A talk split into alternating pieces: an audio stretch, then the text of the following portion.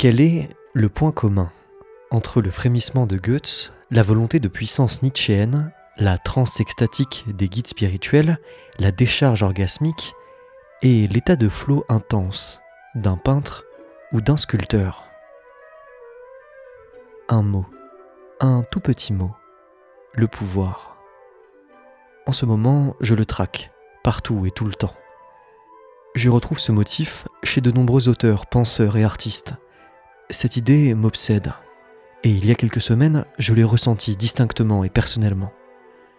Alors depuis, je cherche sa trace, spirituelle, philosophique et physique. Je regroupe les symboles, les notions les sensations. Cette vidéo est un carnet de bord de mes recherches, un brouillon mis en forme. Car peut-être au fond ai-je besoin de vous dans cette quête, de vos témoignages, de vos idées, de vos critiques ou de vos affirmations. Aujourd'hui, j'essaie de relier la philosophie et le corps au service de votre quête de sens. Aujourd'hui, nous traquons une sensation, celle qui donne à l'homme le plaisir et la puissance, la réponse et la question, la force du faire et le parfum de l'infini, celle qui fait de l'humain un homme, du vent un allié et du fer une mission. Bienvenue au Dolmen.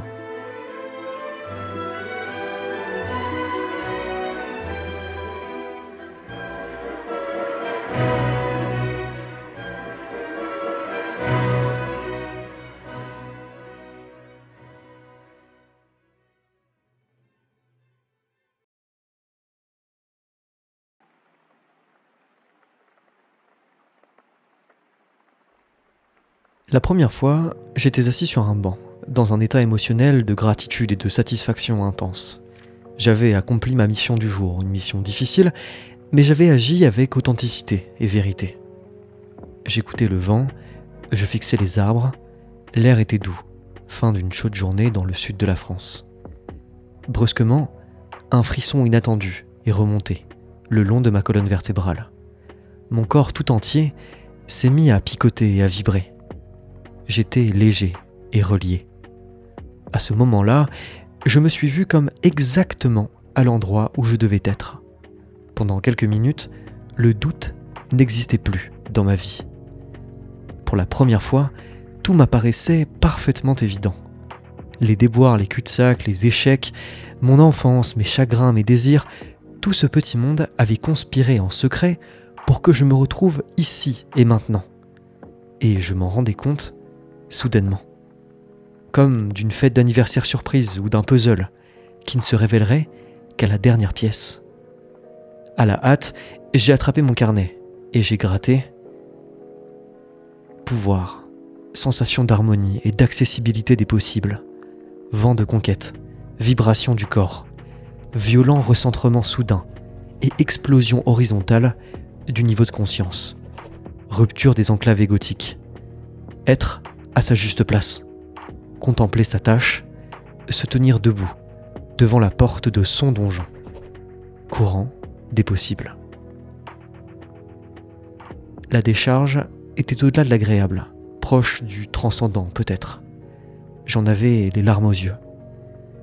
Ce pouvoir que j'ai ressenti à ce moment-là était ce que j'ai connu de plus proche du sens, de l'évidence et de la juste quête.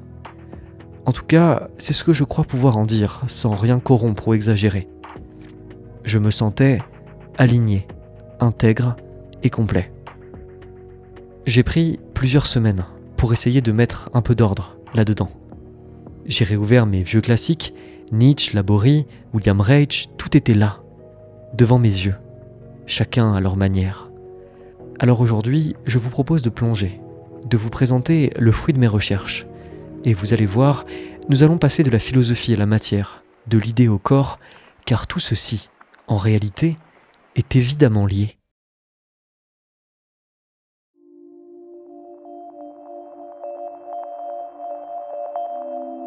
Vérité et vulnérabilité. Kamal Ravikant. D'abord, il y a votre vérité, cette chose qui vient de l'intérieur de vous, toujours et tout le temps cette inévitable pulsion, cette boussole profonde dont parle l'essayiste Kamal Ravikant, qui, une fois assumée en entier, vous pousse comme aucune autre force. Votre vérité, il faut la crier à la face du monde, avec empathie et sincérité. Pour moi, c'est à travers l'écriture. Pour d'autres, ce sera la création, l'art, la discussion, la foi, l'entraide ou la famille, une mission, ce que vous voulez. Mais il faut suivre cette vérité et la vivre. Vous n'avez pas le temps de faire autre chose.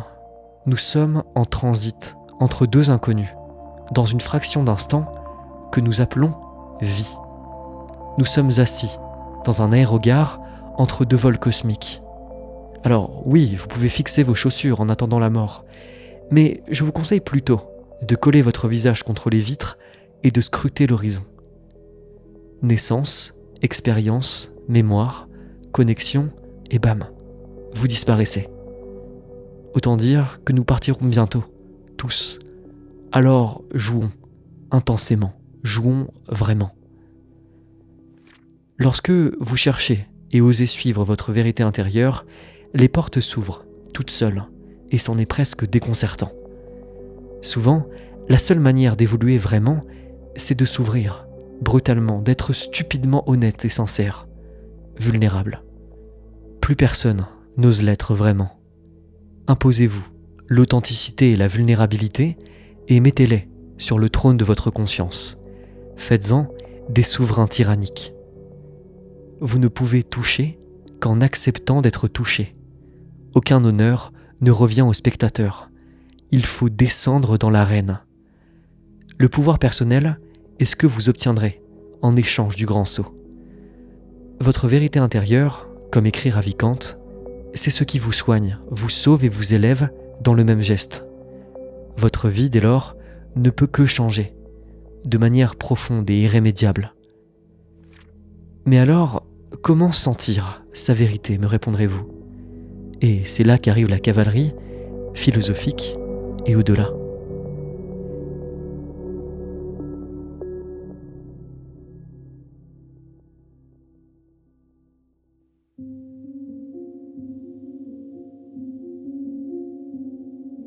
Il y a une rage dans le pouvoir personnel, une énergie libidinale, violente, destructrice et créatrice. Et Nietzsche l'avait parfaitement saisi.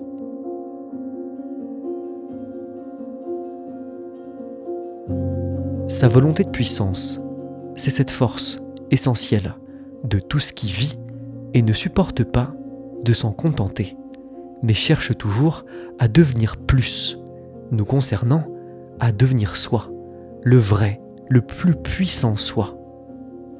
La volonté de puissance est une force physiologique, expansive, à la recherche de l'intensification vitale. Cette force a logiquement besoin d'un fil, d'un médium pour s'exprimer. Et c'est ici qu'arrive le corps, et Nietzsche l'avait très bien compris.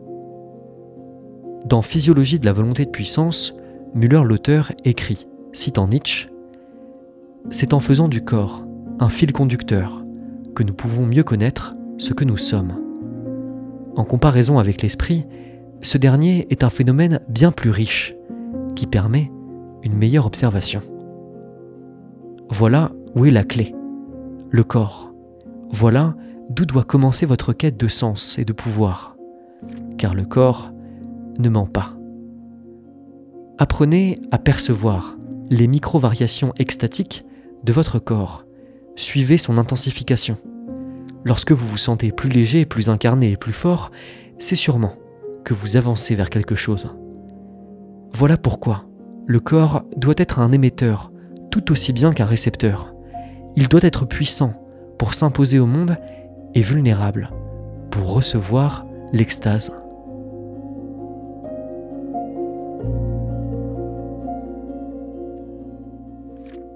Nietzsche écrit dans Crépuscule des idoles Pour qu'il y ait de l'art, pour qu'il y ait un acte et un regard esthétique, une condition physiologique est indispensable l'ivresse. Il faut d'abord que l'excitabilité de toute la machine ait été rendue plus intense par l'ivresse. Quand Nietzsche évoque l'ivresse, Il parle aussi bien de la chair que de l'émotion, de la fête, de la prouesse, de la victoire, de la destruction ou de la création. Nietzsche parle de l'intensité, en somme, de cette énergie maintenue qui soudain explose par une juste libération qui trouve son chemin. Ce chemin, philosophiquement, c'est votre vérité. Et physiologiquement, c'est votre corps qui exulte. Ce que Nietzsche appelle l'ivresse, je l'appelle pouvoir personnel. Et pour le citer encore une fois, il écrit L'essentiel dans l'ivresse, c'est le sentiment d'intensification de la force, de la plénitude. C'est ce sentiment qui pousse à mettre de soi-même dans les choses, à les forcer, à contenir ce qu'on y met, à leur faire violence. L'homme qui connaît cet état transfigure les choses, jusqu'à ce qu'elle lui renvoie l'image de sa puissance.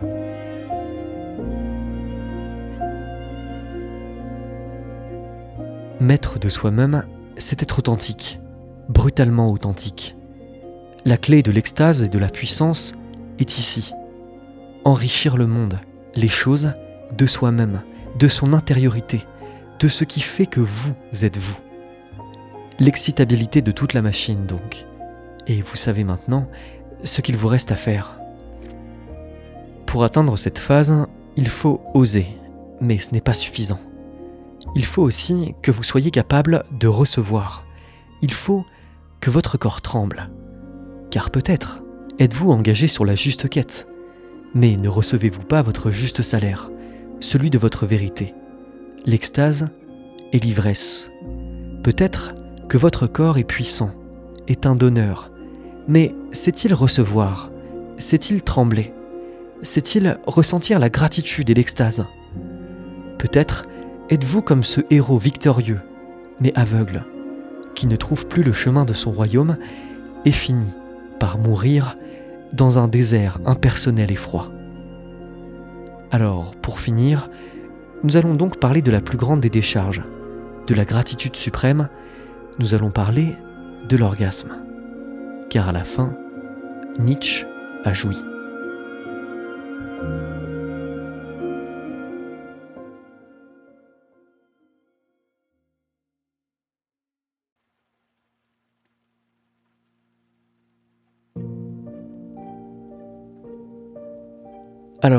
Ce fameux pouvoir, qu'est-ce, physiologiquement parlant?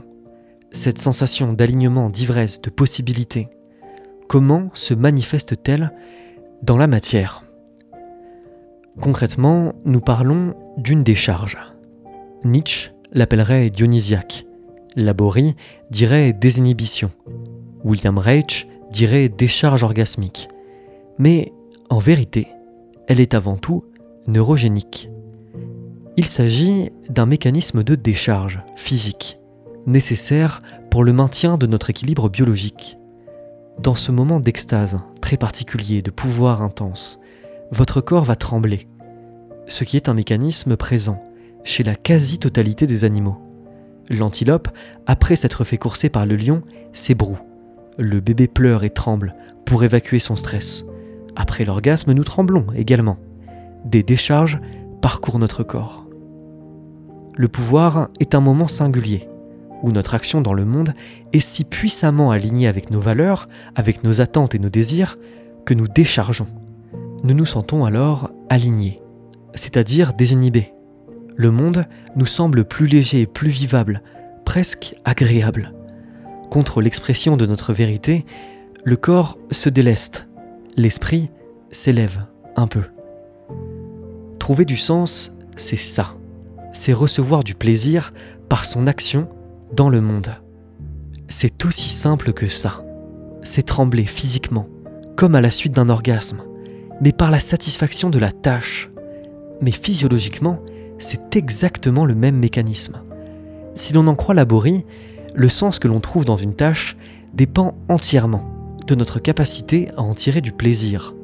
Nous sommes programmés pour sa recherche pour déclencher des rétroactions positives qui nous gratifient. Ainsi, vivre loin de son corps, c'est être incapable de l'utiliser comme un moyen de décharge. C'est en faire une arme à sens unique, qui délivre mais ne reçoit rien. Pas de gratitude, pas d'émerveillement, pas de frisson, pas de jouissance totale. Se connecter à son corps, ce n'est pas une mode, ce n'est pas un passe-temps d'homme méditatif et rêveur. Au contraire, c'est le prérequis de la puissance, du pouvoir, du plaisir et du sens. Le corps est l'outil par lequel s'exprime le sens. Si vous en êtes dissocié, cela revient à chercher une aiguille dans une botte de foin avec un bandeau et des gants en acier. Peut-être êtes-vous juste dessus, au bon endroit, mais vous n'en serez jamais rien.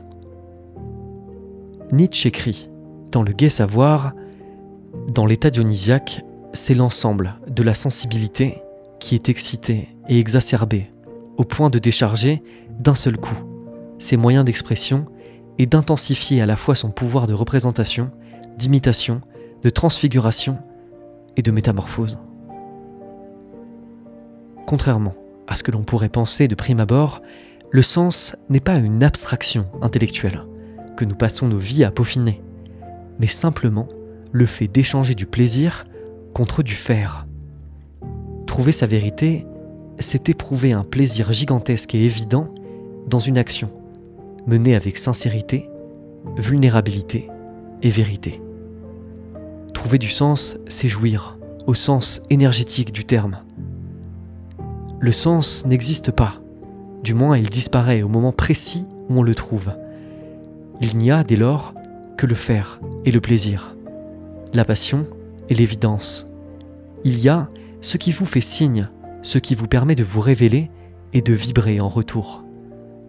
Il y a monter une montagne avec ses amis, arriver en haut, la chair encore écumante de sueur, trembler du vent qui vous attendait en embuscade, frissonner de plaisir, complétude, gratitude et jouissance. Il y a monter et apprécier. Il y a écrire un livre, écrire 50 pages, pour en garder peut-être une, la lire à haute voix, trouver ça plutôt bon, faire ça 200 fois, puis publier un livre, passer la journée au-dessus des hommes, à sourire. Mission accomplie. Les exemples sont infinis. Le vôtre existe, quelque part.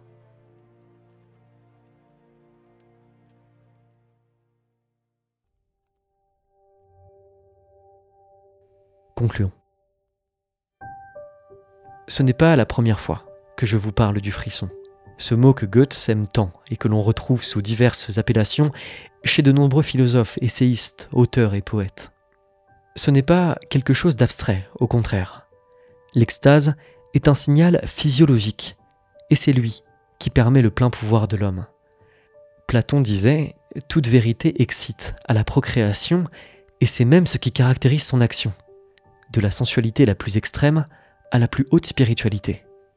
Le pouvoir, c'est ce qui vous permet de vous débarrasser de votre stress résiduel, de vous désinhiber brutalement, d'expérimenter ce qu'est de vivre pleinement, entouré d'intensité et de puissance.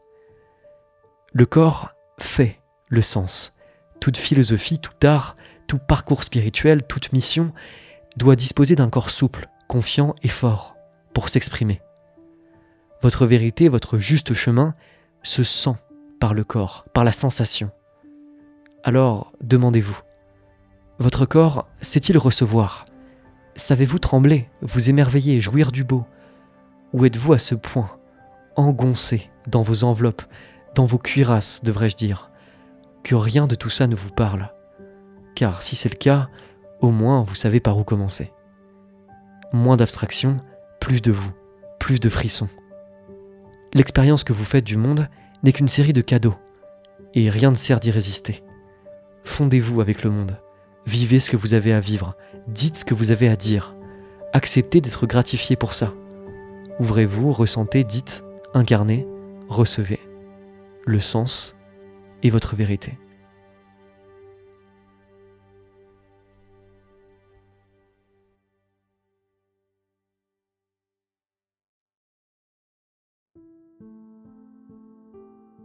Nous arrivons à la fin de cet épisode, j'espère que ce dernier vous aura plu. Comme vous avez pu le voir, c'était une prise de risque de mon côté et j'essayais de mêler à la fois des approches physiologiques, philosophiques, poétiques, parce que je pense qu'il y a une nécessité de rapprocher les domaines à partir d'une réflexion et d'une intuition, et c'est ce que j'ai tenté de faire ici. J'attends bien évidemment vos commentaires sur cette tentative. Euh, évidemment, si vous n'êtes pas d'accord ou si vous avez des points à apporter, je les dirai avec grand plaisir. Par ailleurs, demain soir, mercredi, je donne une soirée réflexion au Cercle du Dolmen, mon Discord communautaire. Nous allons voir comment développer vos capacités de lecture et je compte vous donner plusieurs clés à cet effet. De plus, je donne cette fois une conférence la semaine prochaine, dimanche soir, au Cercle sur le dépassement de la conscience. Nous parlerons justement, entre autres, de notre rapport au corps, à l'extase, à la puissance, mais aussi de notre capacité à dépasser et à développer nos niveaux de conscience, à partir de plusieurs auteurs passionnants dont j'ai vraiment hâte de vous parler. À l'heure actuelle, il doit rester une trentaine de places, donc si vous voulez prendre la vôtre, le lien est en description. Et quant à moi, eh bien je vous dis à la prochaine.